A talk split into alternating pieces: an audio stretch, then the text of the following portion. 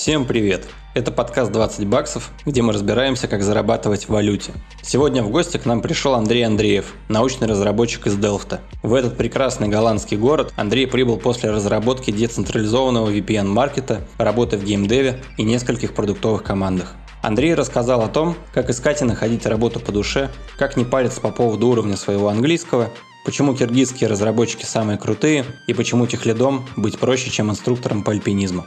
Поехали! У меня всегда было впечатление, что восхождение на большие горы – это такое очень дорогое удовольствие. Э, да, но как бы не хочу тебя расстраивать, но восхождение даже на небольшие горы – это очень дорогое удовольствие. А на большие – это просто какие-то там космические суммы. Я к тому, что ну, я когда почитал там стоимость восхождения на Эверест, ну, надо же сразу на Эверест подниматься. Я знаю, что там есть группы для лохов. Ну, типа, что если ты более-менее такой бодрый чел, то как бы тебя там как-нибудь доведут. Вот. Э, понял, что это там стоит какие-то десятки тысяч долларов. И я такой подумал, «Хм, ну, наверное, там, если к 40 годам у меня, может быть, появятся такие свободные деньги, э, буду ли я в состоянии эти деньги там потратить? И здесь вопрос, а сколько вообще средний возраст тех, кто поднимается на такие высокие горы, и хватает ли им здоровья к тому времени, ну, то есть когда у них эти деньги появляются? Угу. Или это супер там какая-то элитарное развлечение для богатых там наследников каких-то, вот, или успешных чуваков? Отличный вопрос. В общем, можно поделить альпинизм на две категории большие. Первый – это технический альпинизм и высотный альпинизм. Технический альпинизм – это когда мы восходим на вершины по очень сложным маршрутам, то есть это отвесные стены, иногда нависания, какие-то очень жесткие технические именно маршруты, но на невысокие горы, относительно невысокие, то есть до 4 до 5 тысяч. Обычно такие восхождения делают молодые. У них организм к этому больше готов, у них мышечные волокна, э, то есть мышечные волокна меняются с возрастом у человека. Он становится более выносливым когда он более старенький, а, именно мышцы. И получается, что есть, наблюдается некоторая миграция альпинистов из технических высотники с течением возраста. То есть через какое-то время, там, к 40 годам, человек понимает, что э, ему уже все сложнее и сложнее ходить по сложным маршрутам на невысокие горы, но зато он все лучше и лучше себя чувствует на каких-то длительных нагрузках, и поэтому он переходит больше в высотный альпинизм. Э, вот такая миграция наблюдается. Отвечая на твой вопрос, можешь ли ты э, красиво потратить эти деньги в 40 лет, я бы не рекомендовал их тратить на Эверест, потому что помимо того, что ты потратишь большое количество денег, ты должен будешь потратить большое количество сил. Ну, то есть, например, если думаешь, что тебя туда заведут, то это не так. Э, тебе нужно приложить прям много-много сил. Я не знаю, с чем сравнить, я не был на Эвересте, но например, пробежать марафон точно легче. Точно легче. То есть, если ты сейчас думаешь, окей, давай я заплачу десятки тысяч долларов э, за возможность пробежать несколько марафонов, и, возможно, я их пробегу. Окей, вперед, как бы попробуй. Но сначала попробуй на халяву пробежать марафон, например.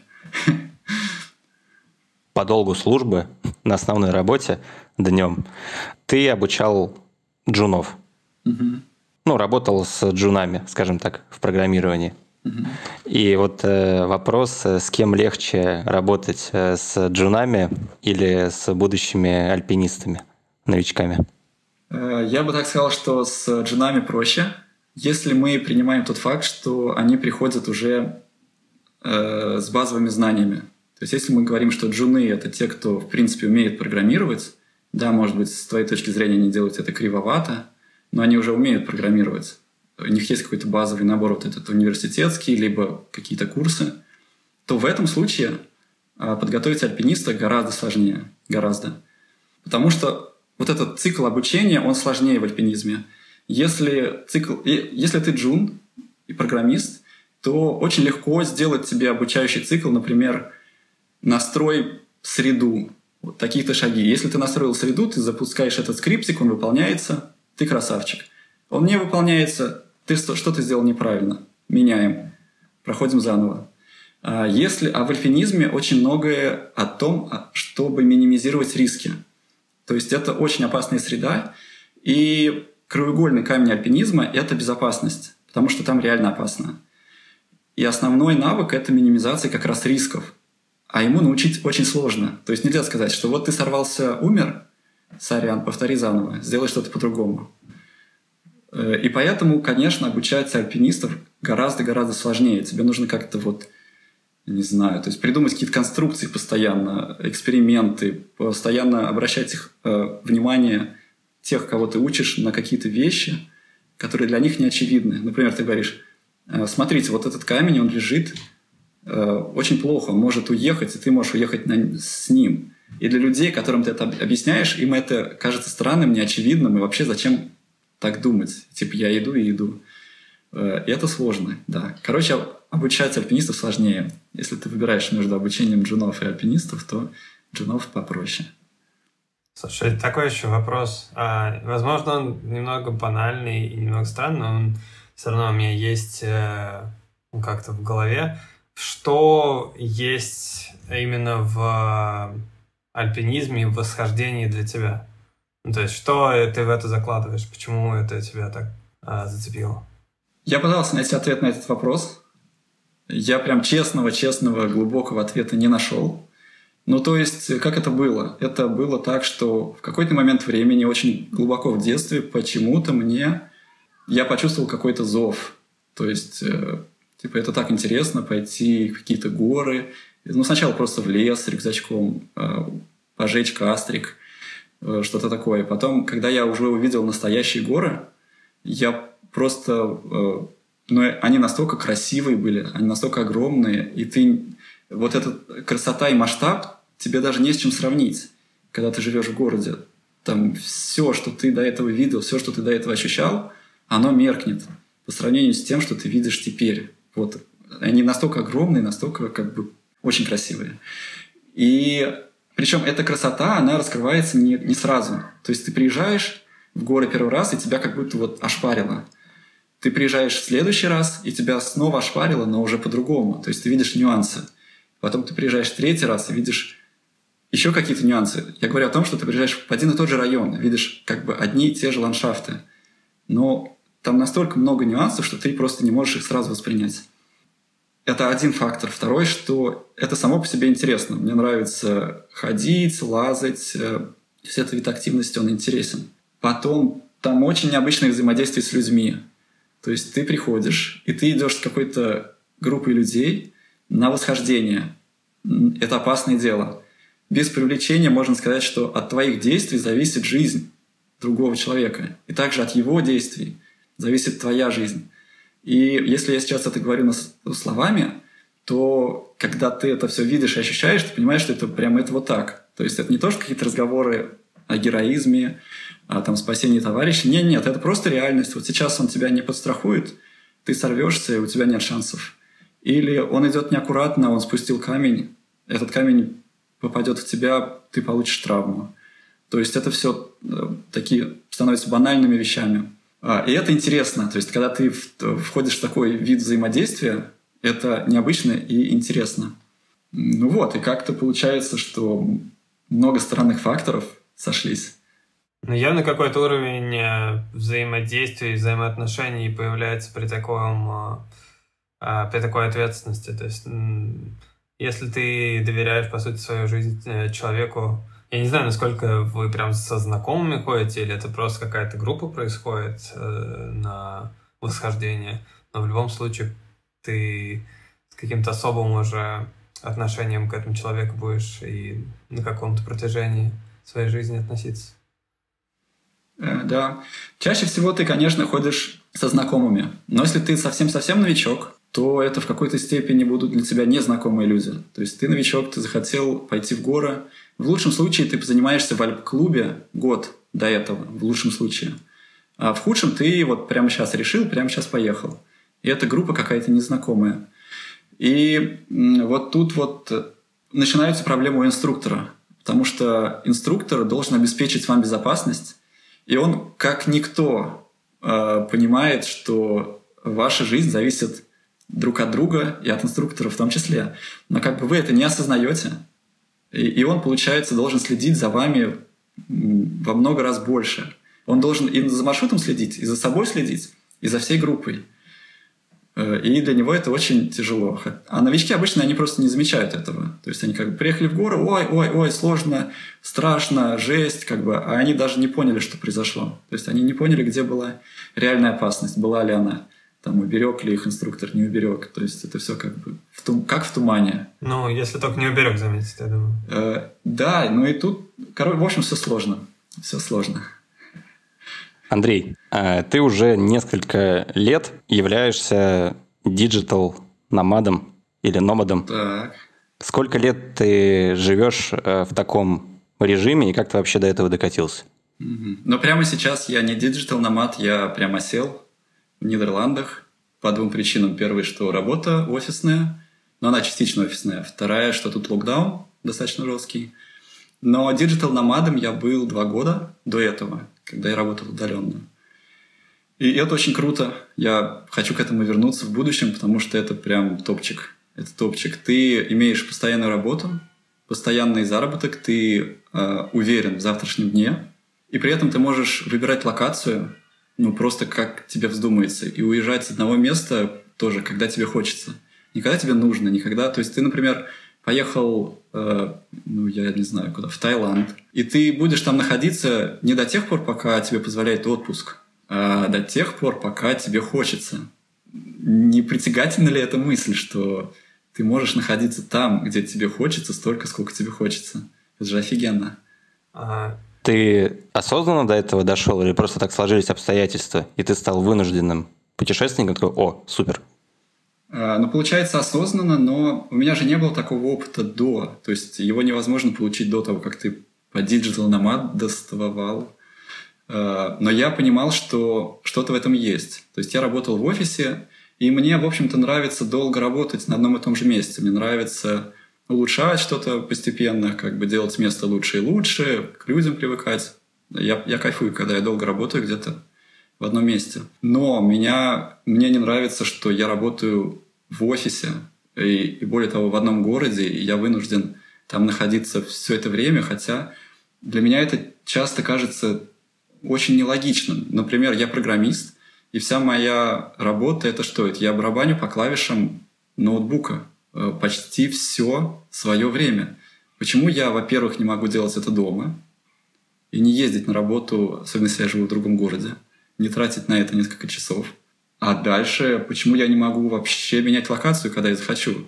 Получается, качество моей работы, по идее, не должно упасть. Это дискуссионный вопрос, и оно упадет в итоге, как бы можем потом поговорить.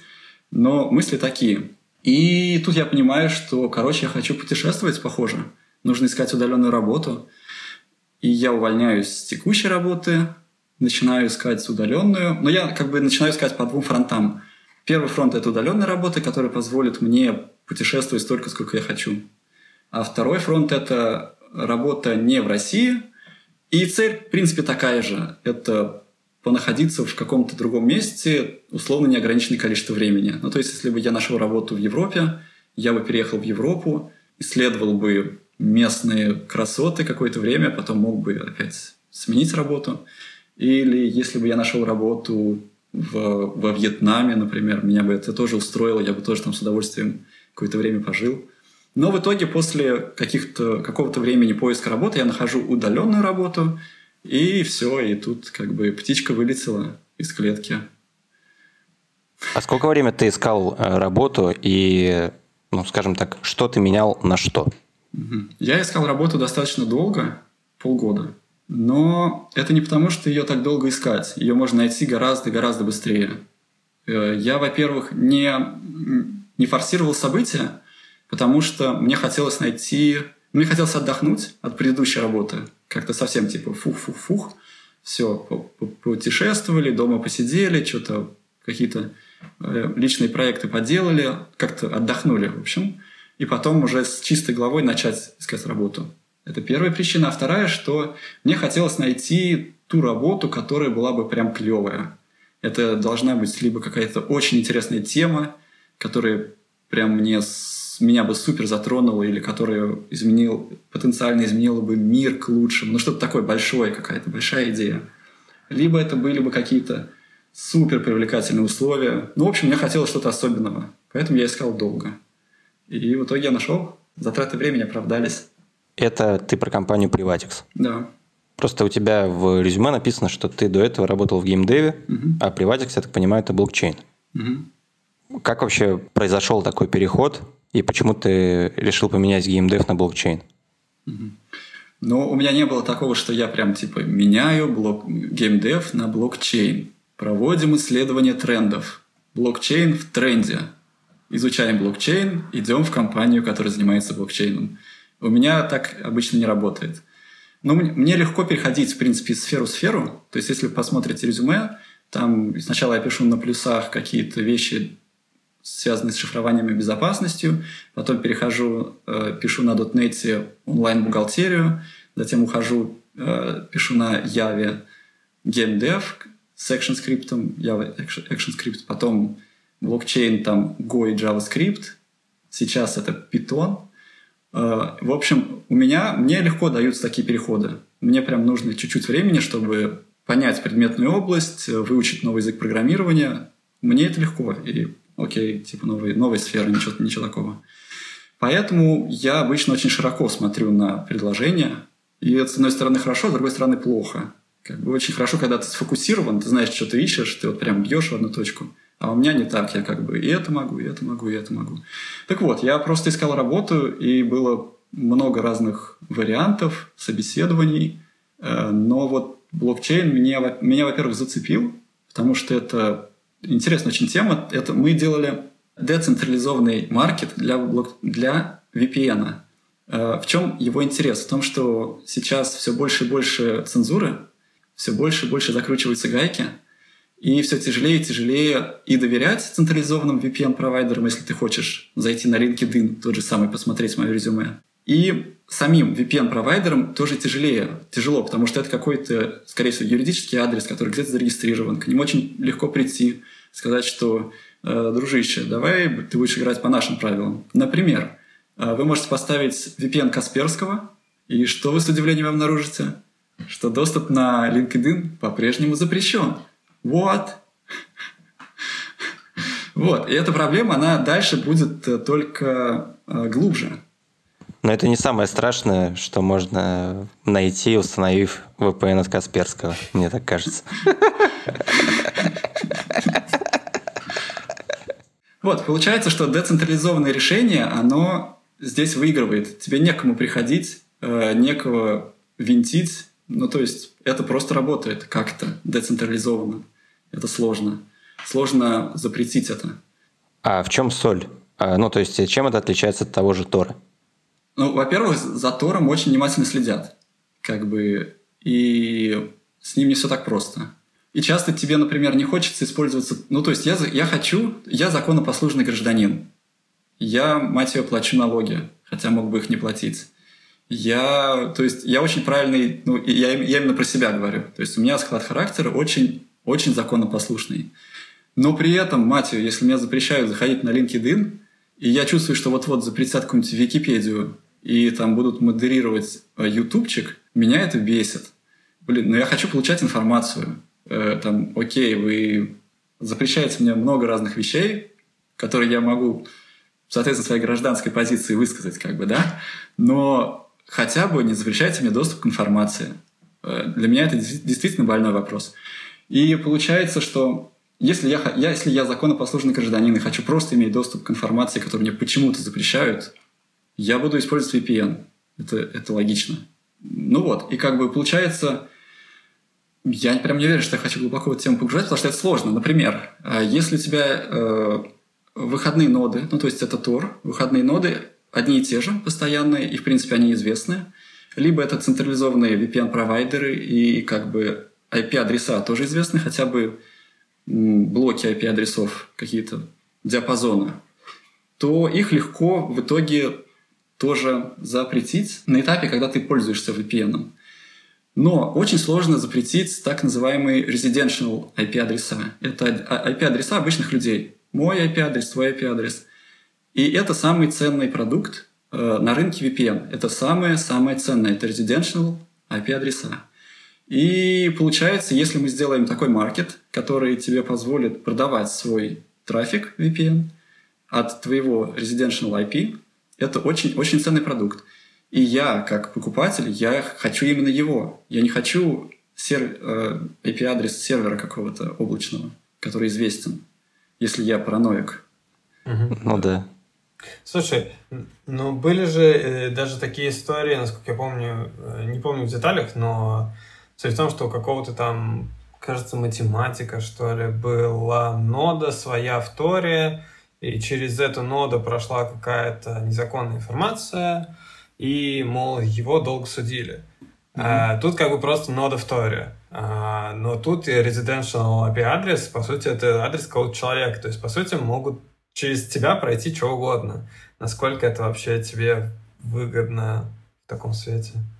Это правда. Действительно, пройти это может. Тут есть э, проблема законодательная, которая сейчас не решена. Это именно, что это не получается не твое злое намерение. То есть это не ты качаешь детскую порнографию. Это детскую порнографию качают через тебя. То есть, скорее всего, тебя засудят, именно тебя засудят сейчас. Эм, Но это Но... если мы про Россию говорим или в целом вообще везде? Я думаю, что мы... я сейчас больше про Россию, но mm-hmm. в целом в мире, мне кажется, я не эксперт, но мне кажется, что ситуация примерно такая же. Mm-hmm. Хотя я... Пока еще не покрыто это законом. В Нидерландах, например, мне кажется, нет. Если ты сможешь доказать, что это не ты, это не ты хотел, не ты качал, то с тобой ничего не смогут сделать. Вот, но проблема как бы э, не в этом. Именно как этот рынок сможет развиваться, если есть риски для того, кто продает VPN-трафик. Тут всегда есть, э, ну, чем ты рискуешь и что ты получаешь. Если то, что ты получаешь, будет больше того, чем ты рискуешь, то, э, в общем, если мы смотрим на это как на рынок, это значит, что, скорее всего, они просто дорогие будут, эти residential IP-адреса, и трафик, он просто будет дорогой. Хотя, если это, если мы видим, что, во-первых, таких кейсов нет или их мало, трафик будет дешеветь и дешеветь. А если... Ну, ну короче, в общем, это рынок. Всегда за счет массы можно уменьшить стоимость, да. Я просто помню, что когда я покупал эти residential IP для майнинга аккаунтов э, в Фейсбуке, а, то у меня сложилось впечатление, что эти айпишники в первую очередь просто какой-то лом а, а-ля Wi-Fi домашнего или там перепрошивки, ну, каких-то роутеров, которые продаются ну, на внешний рынок. И это как mm-hmm. бы основной бизнес таких чуваков. И как это типа легально обернуть, вот мне сейчас, если честно, даже вообще непонятно. Ну, то есть, э, как я, как какой-нибудь, не знаю, школьник, да, э, э, могу сдать в аренду батин, батин роутер и зарабатывать там какие-нибудь криптовалюты. Это вообще возможно? Или, ну, короче, откуда источник э, вот этих э, residential IP? Ну, ты все очень-очень-очень правильно описал. То есть это именно папин роутер, если, если ты такой прошаренный киндер. И да, и это какая-то криптовалюта, которую э, тяжелее зарегулировать но тут масса других вопросов возникает. Например, э, как ты ее будешь выводить? То есть в России недавно приняли несколько законов, которые там, тебя чуть ли не к преступнику приравнивают, если у тебя есть э, активы в криптовалюте.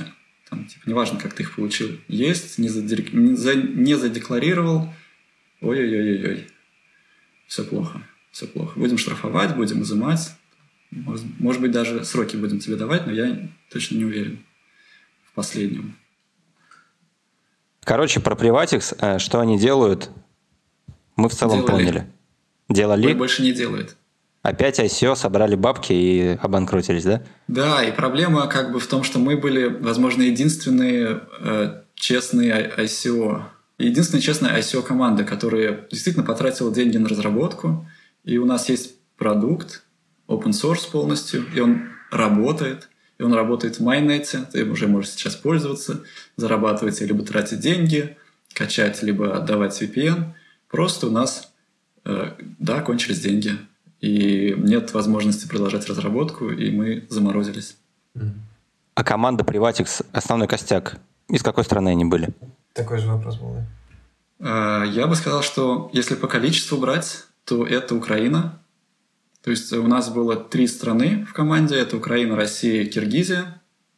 Огромный привет киргизским программистам. Вы красавчики.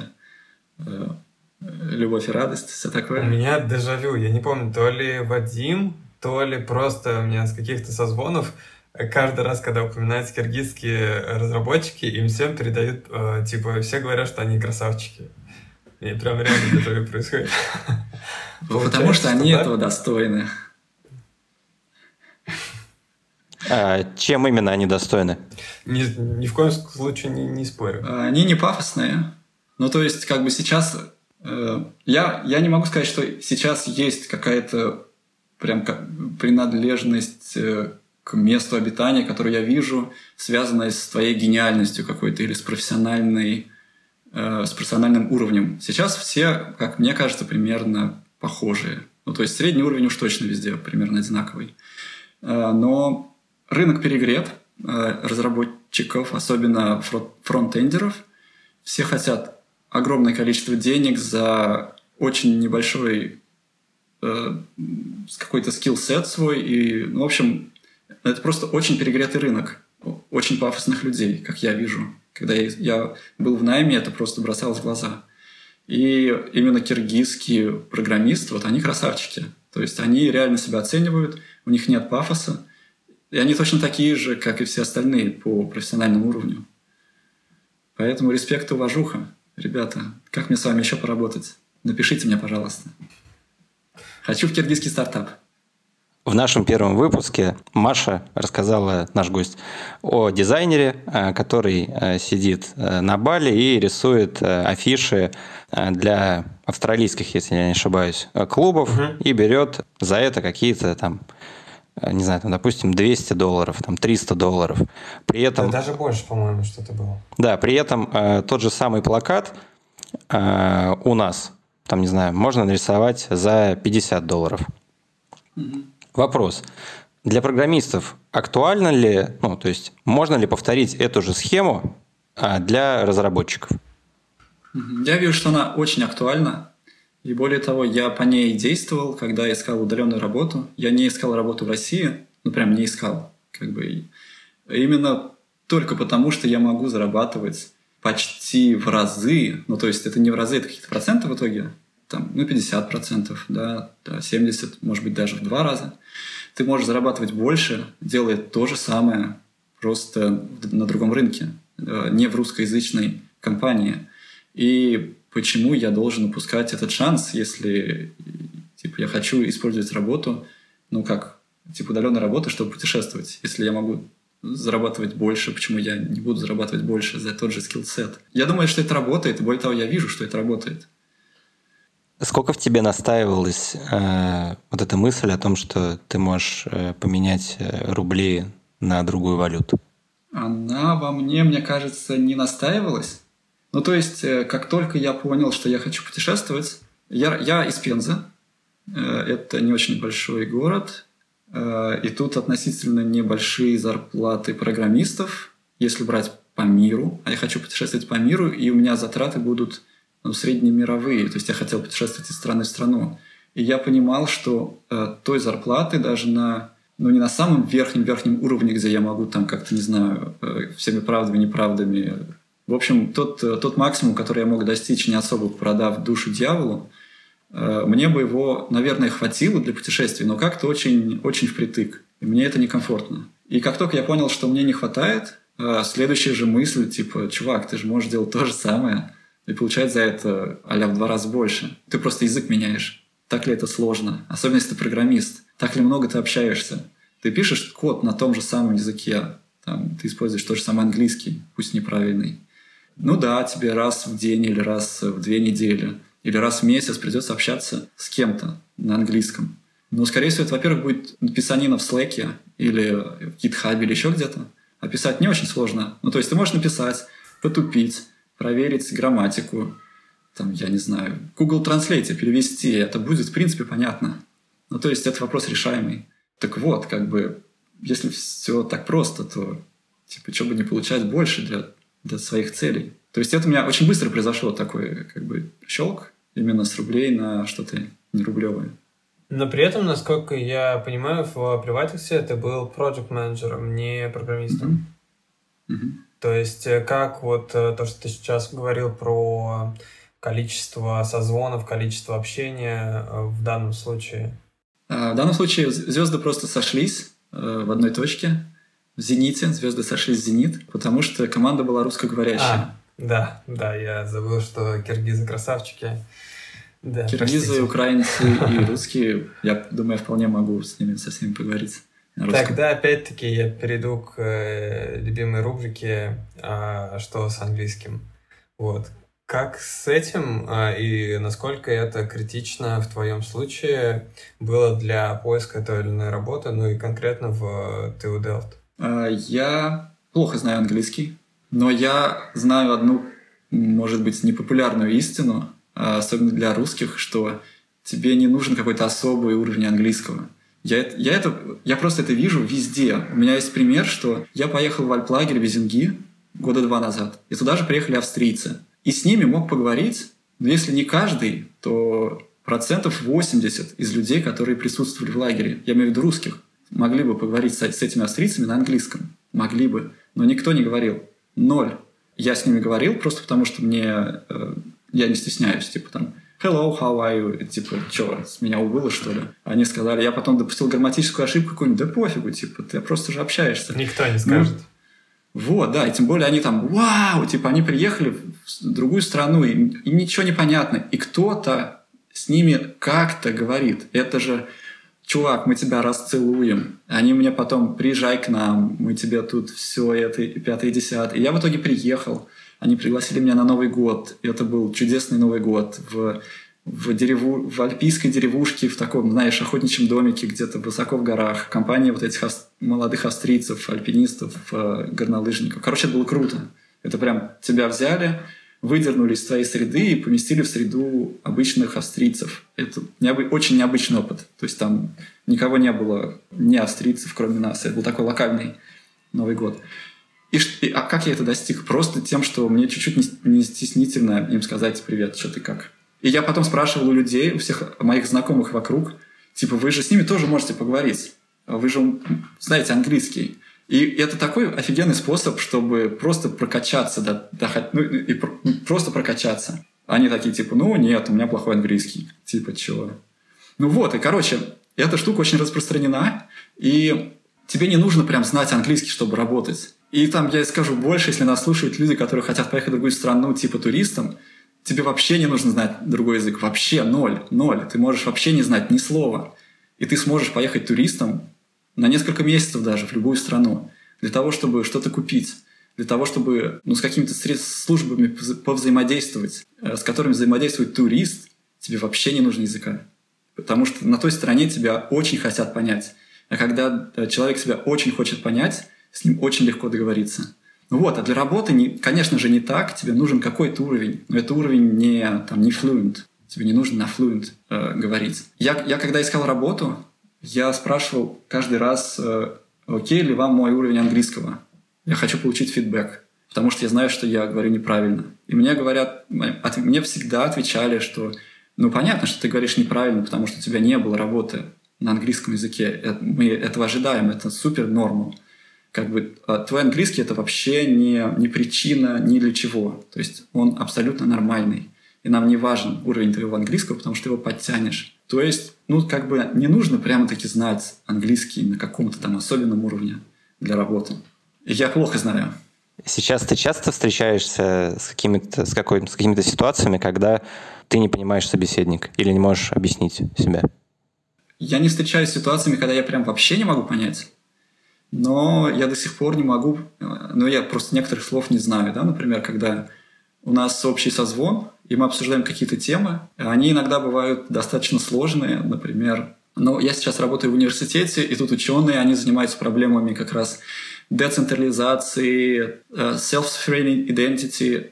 Это такая штука, когда, например, идея, а, вот у тебя есть паспорт, у меня есть паспорт, э, у всех есть паспорт. Эти паспорта выдало правительство какой-то страны. А, а так ли нужен вот этот единый центр, который тебе выдает эти паспорта? Почему бы мне, например, самому его не сгенерировать и не обладать полной властью над своим паспортом, например? Вот такая идея. И чтобы... А кто будет верифицировать этот паспорт? Вот, вот, вот. Как раз э, возникает куча вопросов, на которые ученые пытаются найти ответы. Кто кто будет верифицировать, как верифицировать, что это будет за система, как она будет связана, бла-бла-бла-бла-бла-бла. На самом деле это очень интересно. А, вот. И получается, когда они начинают в таких плоскостях общаться, я, конечно, не понимаю 100% из всех сказанных слов, просто потому что я некоторые слова не знаю. Но я всегда знаю контекст. И мне это, в принципе, окей. Это иногда раздражает, потому что э, по-русски я смогу выразить свою мысль хорошо. То есть я могу подчеркнуть нюансы. И особенно это важно, когда ты проект менеджер что нюансы важны, что, допустим, мы будем сейчас э, изменять процесс, потому что он, ну вот он какой-то немножко не такой, потому что он э, чуть-чуть что-то... Ну, в общем, нюансы важны. На английском я не могу это выразить, эти нюансы. Но, слава богу, я сейчас не project менеджер я просто девелопер. Я могу быть тупым, я могу, в смысле э, нюансов вербальных каких-то. Э, и мне окей, как бы я там, я код хороший пишу за это меня любят, как бы, а не за то, что я хорошо говорю и там очень мягко ввожу новые процессы в, в команду. Короче, я общался с мужиком, э, который э, активно хантит для своей компании а много региональных э, студентов. А потом эти ребята-студенты оказываются на региональных галерах, и часть из них как будто больше остается в этом капкане довольно долго. Как ты думаешь, что мешает э, ребятам, которые сейчас э, веслают за деревянные рублики, э, искать удаленную работу и зарабатывать точно так же, сидя в том же самом городе, просто больше и как-то расширять свой кругозор? Я думаю, ничего не мешает. Я думаю, что они кайфуют от галерства в какой-то степени. Ну, в смысле, кайфуют не в, степ... не в том, что им это прям так офигенно, как нравится. Но, скорее всего, их это устраивает. То есть э, всегда, когда мы что-то делаем, у нас есть э, причина это делать и причина делать что-то другое. И часто э, вот эта вот реактивность мышления или типа, ну мне в принципе все окей, и я не хочу усложнять немного свою жизнь, чтобы там больше зарабатывать, мне в принципе и сейчас окей. И иногда даже э, эти условные галерщики могут условно ныть, но это не значит, что их надо спасать, эти Типа, эй, мы вас освободим с ваших галер. Нет, это может быть просто как, э, ну, окей, чувак поныл, нормально. Но ему, в принципе, все ок. Никто не будет освобождать, скорее всего, будет просто та же самая галера, просто под иностранным флагом. А вопрос лишь э, в том, почему этого не происходит. Ну, то есть, э, просто потому, что ты получаешь там в два-три раза больше, чем средняя зарплата по городу, и ты такой, жизнь удалась. Как бы у меня хорошая жизнь, мне все нравится. Или есть какие-то другие факторы, которые просто, ну... Но не в деньгах же счастье. Не в деньгах же счастье. Если бы все так было просто, то все бы максимально старались э, заработать всеми правдами и неправдами. Ну, я не знаю, я общался с людьми, с разными, которые а работали в России, э, в средней фирме получали среднюю зарплату, уезжали в Европу, работают в средней фирме по Европе, получают в несколько раз больше, и э, они получают в несколько раз больше и даже при пересчете. То есть они могут гораздо больше себе позволить э, материальных благ каких-то здесь. И что же они говорят? Они говорят, что э, ты знаешь, оказывается, это не пропорционально счастью, которое к тебе приходит. То есть не было такого, что ты вдруг у тебя зарплата удвоилась, и твое счастье удвоилось. Такого не будет. Потому что, да, такое может быть, если ты получаешь очень мало, очень мало, и тебе не хватает на какие-то базовые потребности, и ты вдруг стал получать больше, и тебе хватает теперь на базовые потребности, ты испытаешь значительный прирост счастья, сто процентов. Но средний программист, да даже не средний, мне кажется, можно сказать, все программисты, все программисты в России получают достаточно, чтобы удовлетворить все свои базовые потребности. И если они будут зарабатывать больше в два раза, это не даст значительного прироста в счастье. Это даст, да, это они почувствуют счастье краткосрочное какое-то, типа, слушай, Дима, а с завтрашнего дня твоя зарплата увеличивается в два раза. И ты такой, вау, е, yeah, кул, круто, я куплю себе точилу, я куплю себе два дома, я куплю, не знаю там чего, воздушный шар. И это будет длиться месяц максимум. Окей, ты как бы купишь и купишь, ну и что дальше, как бы. У тебя это, это очень быстро возрастает, очень быстро падает вот это вот ощущение, что е жизнь удалась. Это краткосрочная штука. Э, мне кажется, что это взгляд э, ну, человека, который действительно любит э, то, чем он занимается, а, вот. А, но я в интернете регулярно вижу курсы по программированию, которые мне там обещают сразу там, 2-3 э, тысячи долларов. И у меня складывается мнение, что профессия программиста, она становится как похожа чем-то на профессию менеджера, юриста в свое время.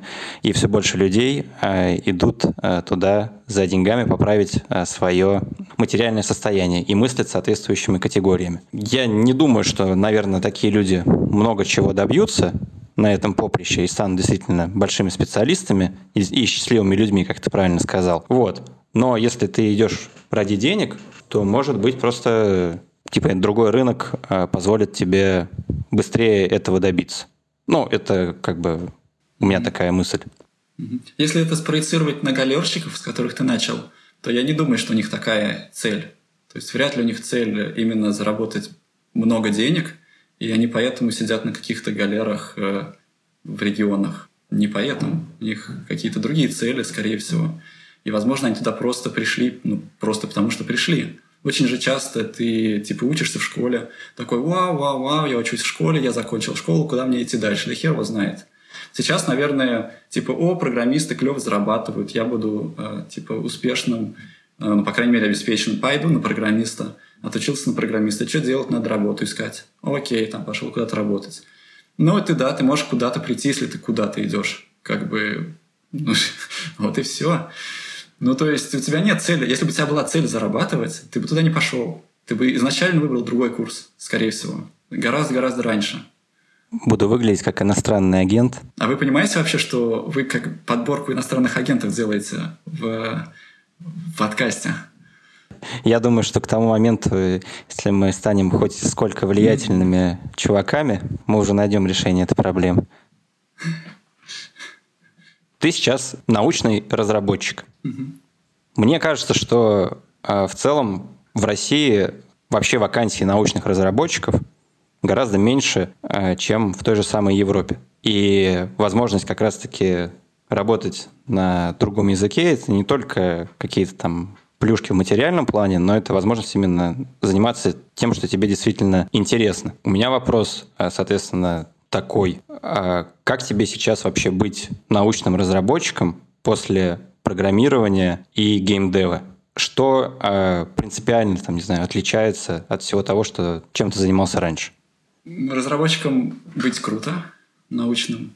Потому что это, в общем-то, программирование, но задачи передо мной гораздо более размытые, и мне это окей. То есть я могу себе менеджить, я могу там ёпт, я был менеджером, я могу себя заменеджить, могу. Как бы это изи. Я себя заменеджил, у меня есть задача, даже условно суперсложная, мне пофигу. Я знаю, как ее решать, я там себе какие-то сделал квоты по времени, я не парюсь, не фрустрирую, все, все отлично. Э, я к тому, что расплывчатые задачи — это окей. А тут это бывает часто так, потому что ну, есть какая-то система. В моем случае это децентрализованная система. И нужно ее как-то измерить, что-то подкрутить. И не всегда понятно, что и как. И тебе нужно провести какой-то свой research по этому поводу. Э, это не похоже на задачу в среднем для программиста. Типа, это как раз звучит «пойди туда, не знаю куда, принеси то, не знаю что». Над этим все любят смеяться, типа «ха-ха-ха», э, без ТЗ и результат ХЗ. Как бы, ну, часто да, а часто нет. Ну, точнее, часто да, а не часто нет. Э, вот, то есть мне, мне классно, мне задачи нравятся, особенно, что у меня есть какая-то свобода. И это странно, что я, может быть, просто не до конца понял, как это все устроено, но мне ни разу не поставили какую-то жесткую задачу до сих пор. Я работаю с сентября до, сколько получается, сентября, октября, да, пол, ну, чуть меньше, наверное, ну, пусть полгода, но мне ни разу не поставили никакую задачу за это время. И я такой, what? Я к такому не привык, я не понимаю, что с этим делать. Норм. В общем, э, научным руководителем, научным руководителем, э, научным разработчиком быть круто. Это точно не для всех. Это не всем понравится, потому что очень расплывчатые э, ТЗ. Но мне это нравится, потому что я люблю расплывчатые ТЗ, которые дают мне пространство для маневра. И они от меня требуют большего, и мне кажется, сейчас я готов это больше давать. Если бы я был каким-то начинающим программистом, и передо мной поставили очень расплывчатую задачу, для меня это было бы горе. э, потому что я там каких-то простых вещей не умею, а мне просто говорят, и мне еще даже непонятно, что говорят. А сейчас э, для меня это окей, потому что есть уже много опыта, и я могу им как-то маневрировать туда-сюда, э, решать задачи очень расплывчатые. А пиши, как, как эти задачи ставятся. Точнее, именно что их нет, но как тогда вообще навигироваться, что тебе сейчас делать? Это очень интересно. Это очень интересно. То есть, как это выглядит? У нас есть общие митинги. Вообще, это, это университет. Они привыкли работать э, в офисе 100%.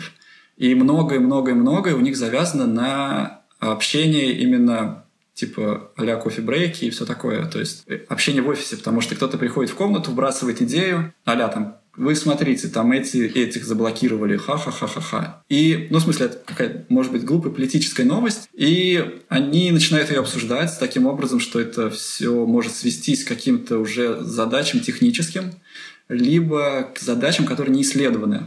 Например, как люди будут взаимодействовать в тех или иных ситуациях, когда у них там есть ресурс или нет ресурса. А, и получается, что вот после таких разговоров у тебя остаются какие-то идеи, а, либо ощущение, что вот у меня, как у именно разработчика, что можно что-то улучшить. Например, у них есть э, уже работающая система, которая называется Tribler. Это как анонимно качать и искать торренты без э, централизованного сервера. И как любая система, в ней есть какие-то баги, э, какие-то улучшения можно производить.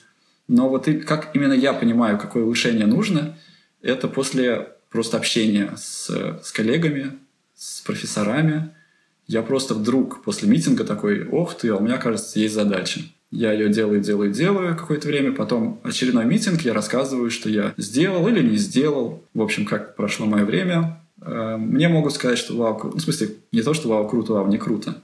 Как бы можно обсудить результаты, можно, я могу получить какой-то дальнейший дальнейшее направление, фидбэк, например, вау, это здорово, здорово, здорово, нам это очень нужно, и давай еще вот это прикрутим. А, либо это может быть э, другое какое-то обсуждение, которое меня уже переключит на что-то новое. Мне, мне как менеджеру кажется, что такое, сука, не должно работать. Э, но оно как-то работает. Я уверен, что это не самый эффективный способ э, строить систему уж точно. Но тут другая среда, тут ученые, тут академия. Нельзя так, что ты как в продуктовой команде, окей, у меня скрам, циклы, все дела, разрабатываем продукт. Тут все немножко другое. Они как бы пишут статьи, они их защищают. У них основной фокус – это исследование. Ну, видимо, где нет бабок, э, там такая история получается. Ну, возможно. Тут нет продукта, который тебе приносит бабки, тут другой фокус. То есть, когда у тебя есть продукт, который приносит бабки, и ты хочешь его инкрементить шаг за шагом максимально эффективно, вот это обычный продуктовый кейс, да, тут работают подходы, которые всем широко известны, там, а Scrum. А тут другой фокус. Тут есть кафедра, там есть ученые, им нужно защищать диссертации. Есть студенты, которым нужно делать их мастер-тезис. Вот. И на это все направлено, в первую очередь. Как бы, а не на зарабатывание денег. И поэтому у них другой э, процесс. А вот тогда такой вопрос. Если есть кафедра с учеными, если есть студенты, как в это вписывается научный разработчик, scientific developer, который со стороны. Типа, если есть свои силы, студенты, э, профессора, зачем нужен доп. разработчик с, со стороны? Ответ такой, что э, студенты часто очень умные, очень талантливые, но почти всегда у них очень мало опыта.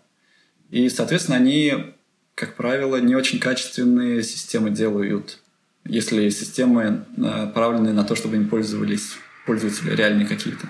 То есть студент, да, он может сделать крутую лабу, он может сделать даже крутую какой-то диплом написать. Но если мы это масштабируем на тысячи пользователей, это уже, наверное, будет не так э, круто, потому что у него просто мало опыта, он не может э, качественно его сделать принципе, то же самое. А профессора? Э, ну, профессора э, программированием не занимаются, этим занимаются PhD-студенты. Это будущие профессора. Mm-hmm. Это как наши аспиранты. Но, во-первых, у них основной фокус все-таки не на то, чтобы продукт хороший сделать, а на то, чтобы написать свой диссер. Это их основной фокус. И они используют этот продукт как инструмент для написания диссера. То есть они, например, разрабатывают новый блокчейн какой-то, который позволит, э, ну, э, гораздо лучше, чем биткоин предотвращать э, там double spending attack, допустим. И они такие, мы разработали вот научное обоснование, вроде должно все работать, и потом они используют систему, которая уже пользуется э, скачана, скажем, правильно скажем, скачана миллионами пользователей в качестве защиты своей идеи. То есть они деплоят свой новый блокчейн на этих пользователей, на реальных пользователей в реальном мире, с реальными натами и прочим, прочим, прочим. И они видят реальный результат. Типа работает, не работает, работает с такими-то параметрами. Там ожидалось одно, получили другое. Э, вот, это первый факт. А второй, что они достаточно временная рабочая сила. Ну, то есть они пришли, они поделали, они ушли. Пришли новые, поделали, ушли. И получается, что тебе нужен кто-то, кто именно профессионально может разрабатывать продукт, который будут пользоваться люди. Разрабатывать и поддерживать его, да? Да. Такого, как у нас, насколько я знаю, почти нигде нет, потому что на это нужны ресурсы. То есть программисты стоят достаточно больших денег. И универ часто не может себе позволить просто нанять программистов, которые типа не студенты, не ученые, там, не профессора, чтобы они писали код.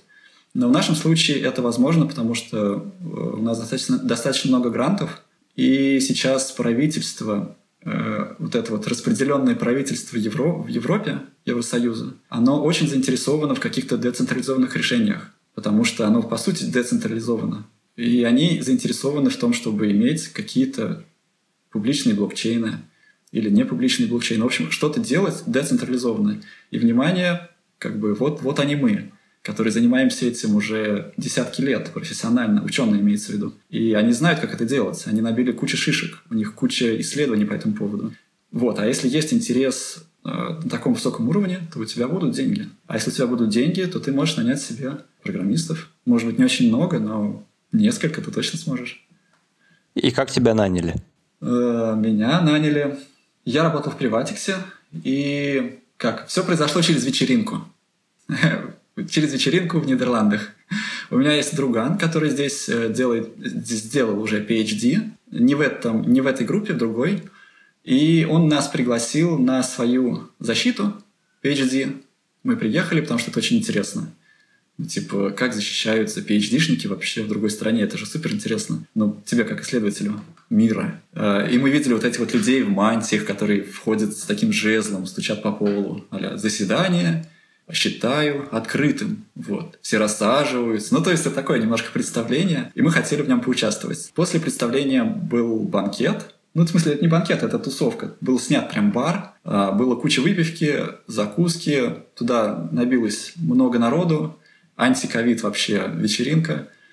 Э, куча, там были профессора, там были аспиранты, там были просто какие-то чуваки, и мы там тоже были. И мы там познакомились с, как раз с PhD-шниками, из той группы, в которой я сейчас работаю. Завязался разговор, выяснилось, что я работаю в компании, которая делает э, децентрализованный маркет для VPN. Они такие, о, нихера себе, а мы вообще-то блокчейном тоже занимаемся. Я такой, вау, круто, типа блокчейн э, спасет мир и все такое. Я истинно считаю, что блокчейн недооценен сейчас, это очень могущественный инструмент. Первые честные выборы будут на блокчейне.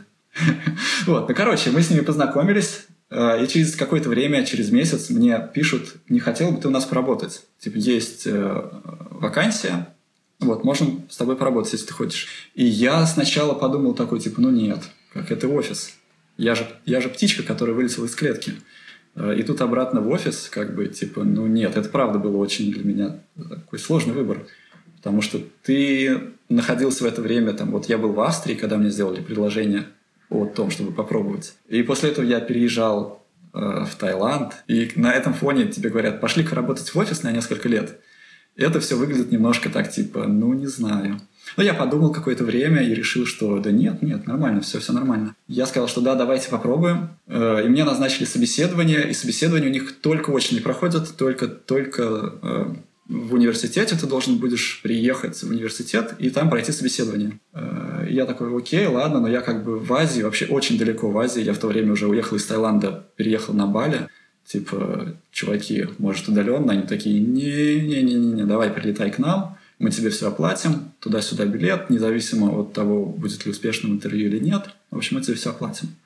И я такой, окей, ладно, окей, ладно, ладно, ладно. Купил, купил билет, решил уже улетать с Бали, получается, и это совпало с началом э, ковидной истории, когда все начало закрываться. Я прилетаю в Россию и провожу тут неделю, после которой мне нужно уже лететь в Нидерланды на собеседование. И в эту неделю случается несколько локдаунов в Европе.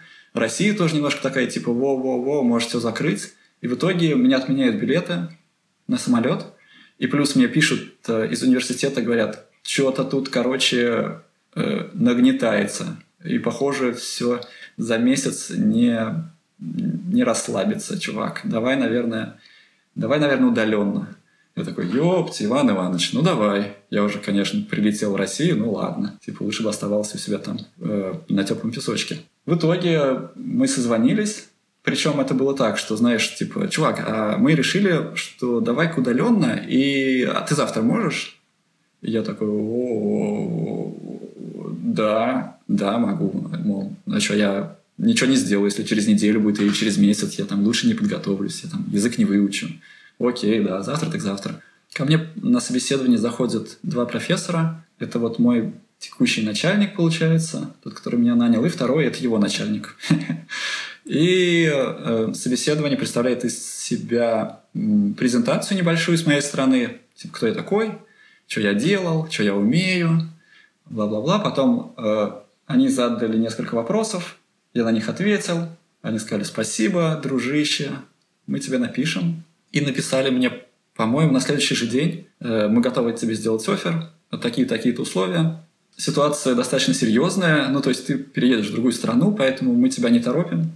Э, подумай, сколько у тебя нужно времени. Если нужна какая-то дополнительная информация, созвонись с кем-то из наших PhD-студентов, они тебе смогут объяснить вообще, как мы работаем, что происходит, клево тут, не клево. В общем, take your time. Напиши нам, как будешь готов дать ответ какой-то. Я думал целые выходные, вот. Ну, я думаю, ну, конечно же, да. Ну, конечно же, да. Конечно же, да. Я уже давным-давно все решил. Типа, э, в понедельник я пишу, типа, да, я согласен. Я такие, о, отлично, замечательно, типа, здорово. Давай-ка приезжай к нам в июне. Я такой, воу, воу, воу, я не могу в июне. Говорю, рано, рано, рано. Я хочу в июне в горы съездить. Я инструктор, я люблю горы и инструкторить люблю. Они такие, ну, тогда давай с сентября. Я такой, давайте. И все, и с тех пор мне пришли инструкции просто, что делать. И было достаточно изи все сделать. Но был один такой не очень изи момент. Для того, чтобы переехать в другую страну, например, в Нидерланды, тебе нужно заапостелировать документы, э, ну, типа диплом, или если у тебя есть э, партнер, то свидетельство о браке нужно заапостелировать. Что такое апостиль? Это как бы листочек с печатью, что данный документ может быть использован в, по назначению в других странах. Типа этот диплом могут принять у меня в другой стране.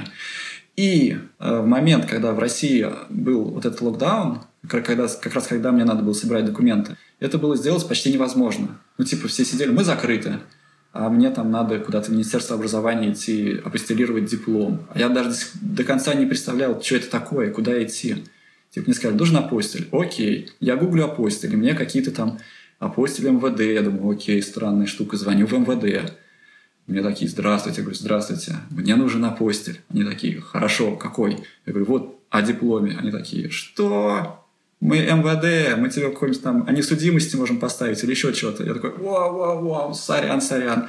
Ну, в общем, как-то для меня это было неочевидно. Я там захожу на эти госуслуги, там мыкался, мыкался, нашел, что это Министерство образования, так вот, как бы основной лайфхак, который у меня тогда случился, я сделал это все заранее, сильно заранее, до локдауна еще.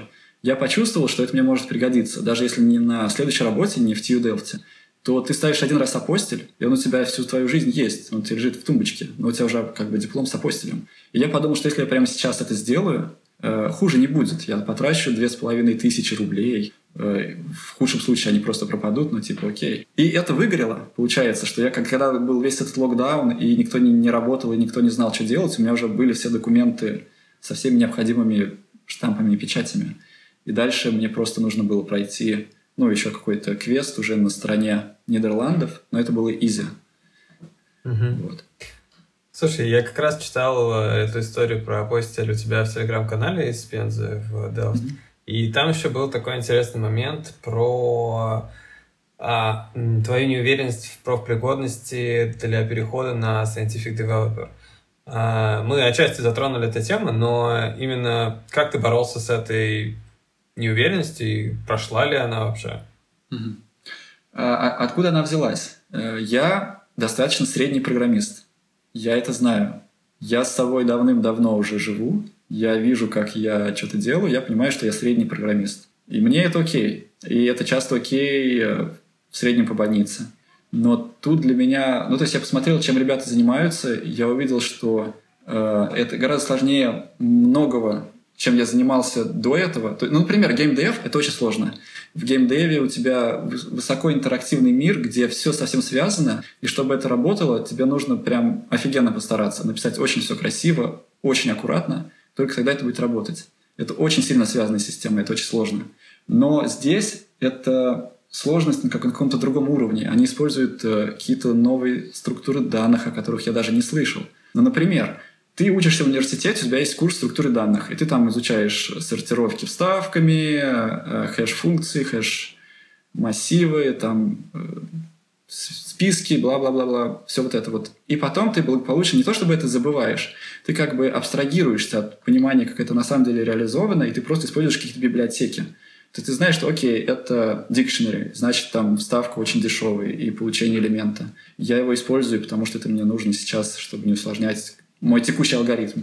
Э, и тебе этих знаний хватает всегда. Более того, много знаний я даже никогда не использовал, те, которые я в универе получил, особенно по математике. Уж точно, вот что можно просто взять и выкинуть, это всю математику, которую нас мучили пять курсов. Огромное количество времени было затрачено на это – но я, я могу сказать, что я один раз, один раз я использовал эту математику в Тартуге, когда работал в геймдеве, когда мне там нужно было оптимизировать плоскость из полигонов. Типа там была сложная плоскость, и я вот проводил некоторые операции с этой плоскостью, чтобы некоторые полигоны объединить между собой. Э, не суперсложная задача, но там мне чуть-чуть пригодилась математика, которую я изучал долго-долго. Все остальное время, во время работы программистом, программистом, она мне не нужна была вообще.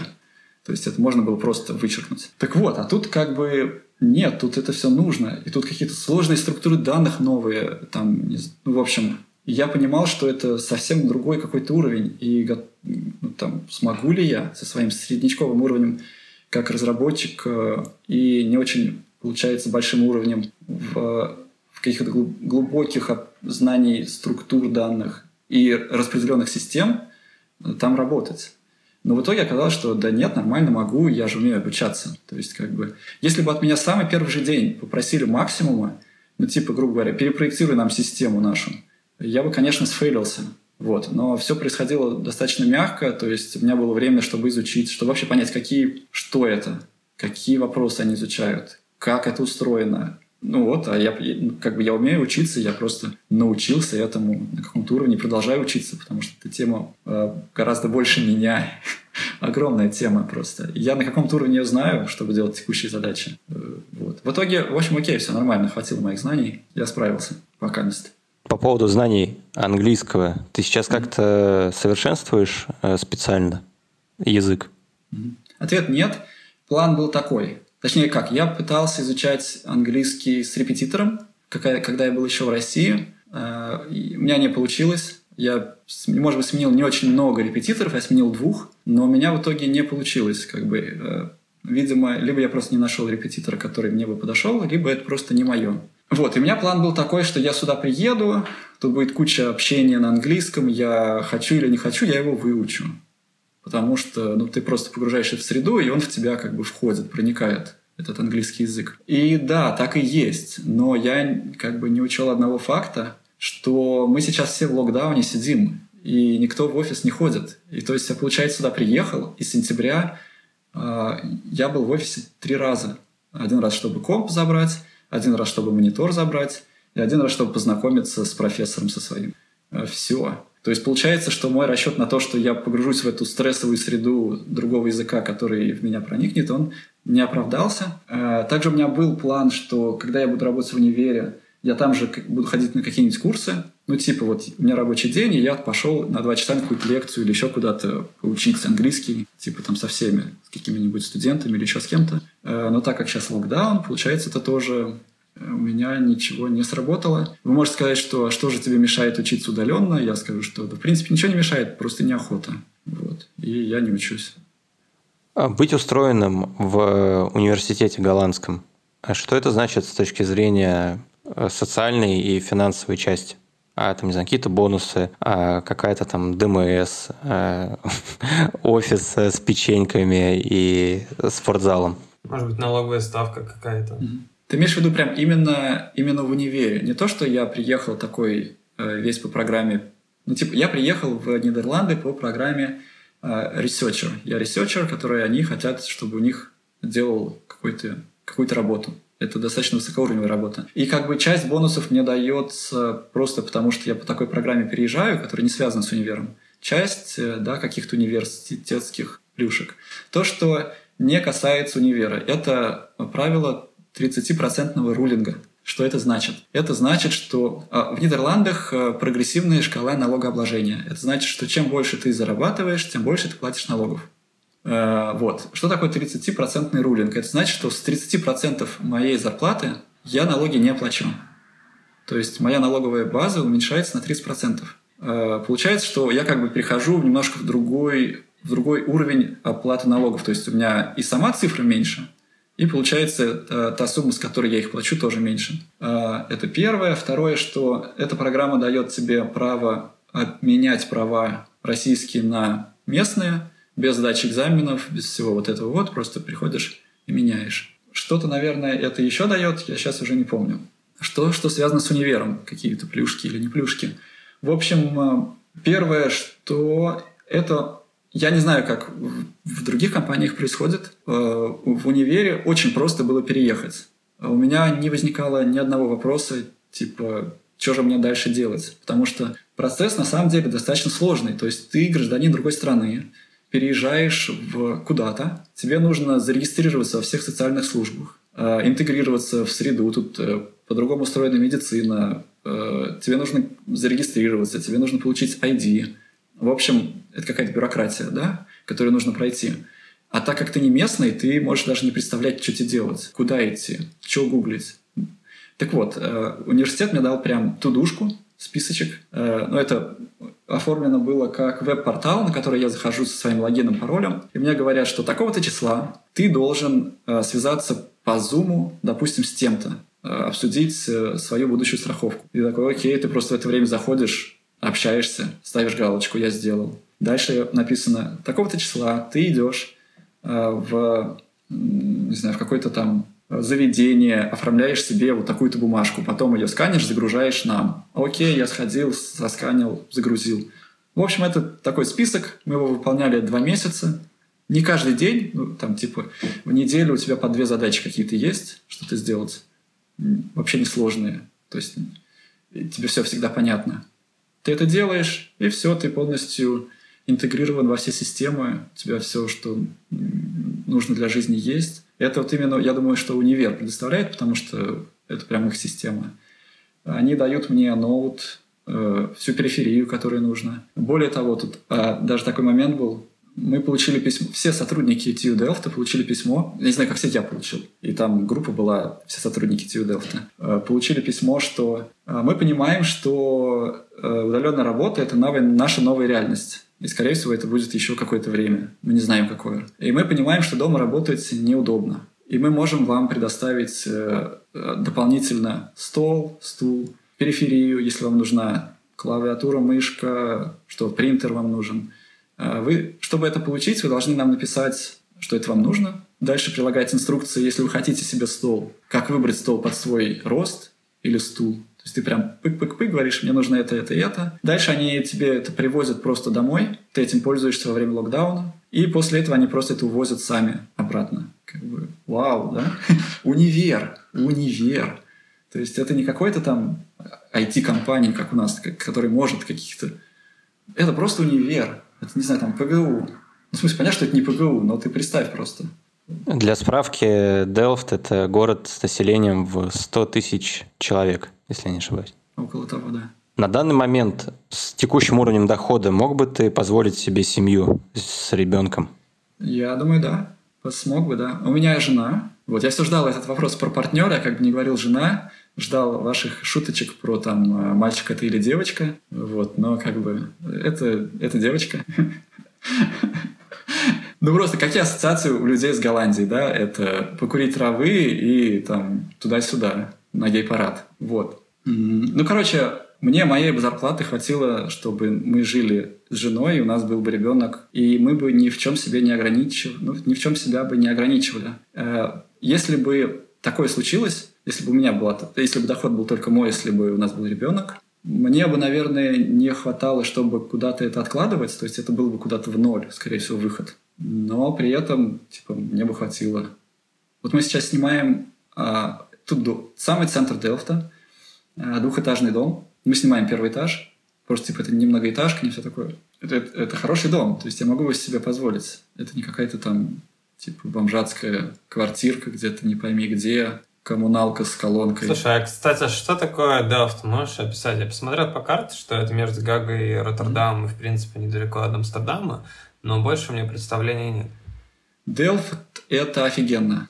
Я прям горячо рекомендую всем сюда приехать. Почему? Потому что он визуально очень похож на центр э, Амстердама. Он точно такой же, если грубо говорить. И если прям вам непонятно, что это такое, это если взять центр Петербурга, вот тот самый красивый центр, отмыть, отреставрировать, вот это будет э, примерно так. Ну, может быть, этажность чуть-чуть уменьшить. Э, но здесь нет э, толп упоротых туристов. То есть обычно едут в Амстердам, и что они там видят? Они увидят кучу упоротых туристов, и это некрасиво. Это некрасиво, когда по центру города ходят много-много людей, которые просто упоролись э, вот, с, с красными глазами, там ничего не видят, просто шарятся по улице. Мне так, на такой смотреть некомфортно. Я не могу получать удовольствие от э, красивой архитектуры вокруг. А в Делфте это сделать можно. Тут такая же архитектура. Но тут нет этих упоротых туристов. Вот. Поэтому тут супер красиво. Тут куча каналов. Тут э, через улицу примерно канал. Ну, в смысле, канал у меня здесь, вот прямо за окнами. Но я имею в виду, что я пройду еще две улицы, там будет еще один канал. Потом я пройду, и там будет еще один канал. Вот такой вот прям центр Питера. Только более малоэтажный. Потому что тут дома, много домов, которым по 400 лет, по 300 лет и это норм. Вот есть и новые дома, да, они строятся как бы в, не в центре, а получается на окраинах. Но, блин, окраина Делфта это не то же самое, что окраина Пензы, например, или окраина там, Питера. А ты рассматриваешь, кстати, для себя возвращение в Пензу или Питер? Угу.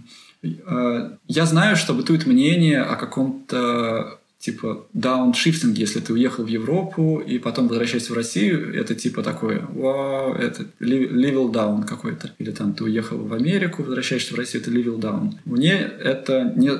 Я не разделяю такое мнение, мне даже немножко диковато слышать. И я точно не рассматриваю это как level down какой-то. Ну, аля, я тут развился такой, весь из себя прекрасный, поехал в Европу, поработал, и потом, типа, с опущенным хвостом побитый возвращаюсь к себе домой. Э, точно нет.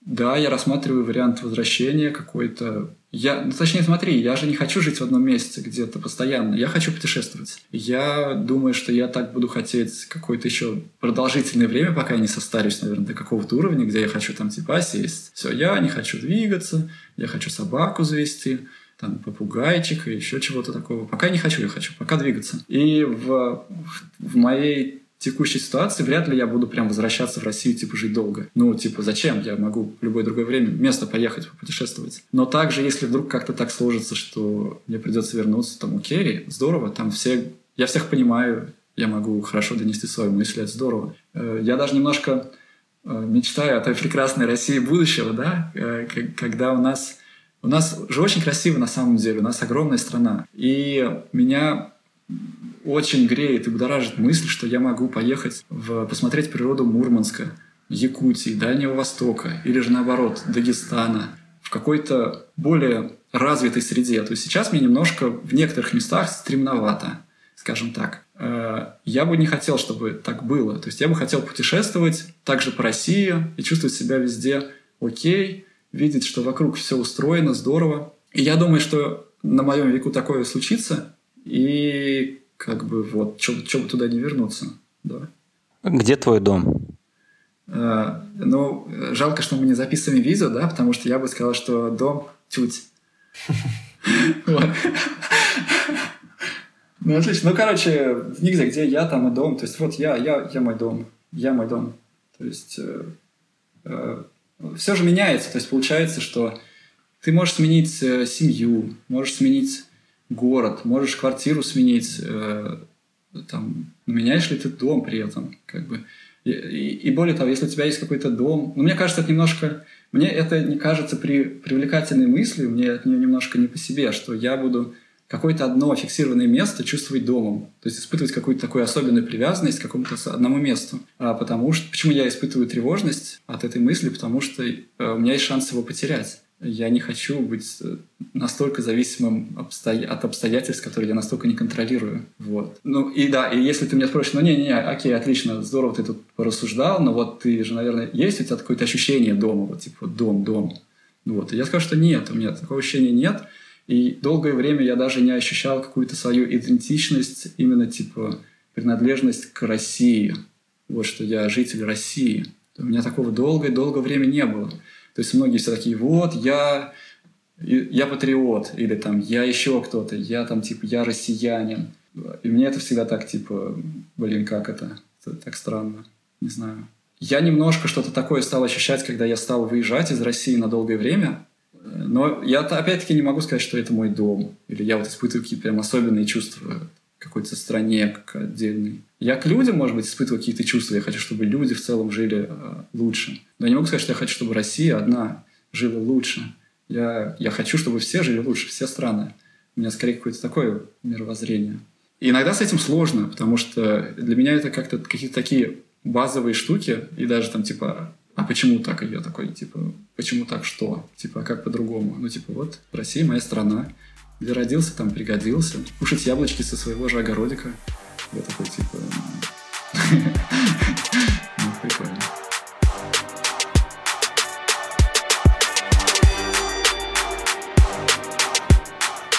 Ну, вот это все похоже на незащищенный секс. Я общался с мужиком, Э, Э, который активно... Продолжай.